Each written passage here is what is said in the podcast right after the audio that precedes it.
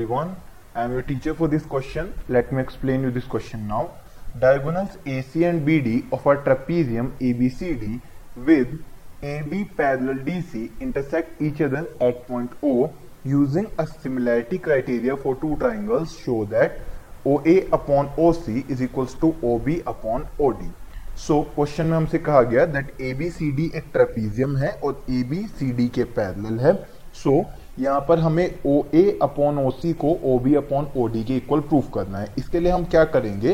Triangles use करेंगे, जिसमें चारों साइड्स आ रखी हैं। सो in triangle O C D यानी कि ये ऊपर वाला triangle and triangle O A B angle O C D is equals to angle O A B first case then angle ODC is equals to angle OBA और दोनों cases में reason है हमारे पास ऑल्टरनेट एंगल्स मींस अगर A B और D C parallel हैं तो ये एंगल और ये एंगल सिमिलर ये एंगल और ये एंगल इक्वल हो जाएँगे ऑल्टरनेट एंगल्स सो हम कह सकते हैं by angle angle similarity criteria या similarity rule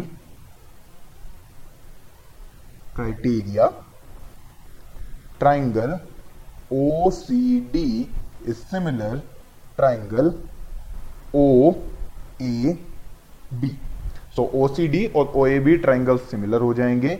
इनकेस अगर दोनों ट्राइंगल सिमिलर हैं तो इनके रिस्पेक्टिव साइड्स का रेशियो बराबर होगा। दैट मीन्स हम कह सकते हैं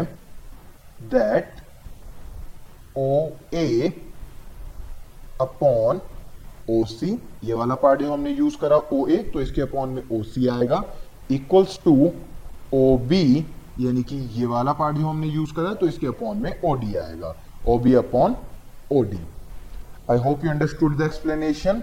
Thank you.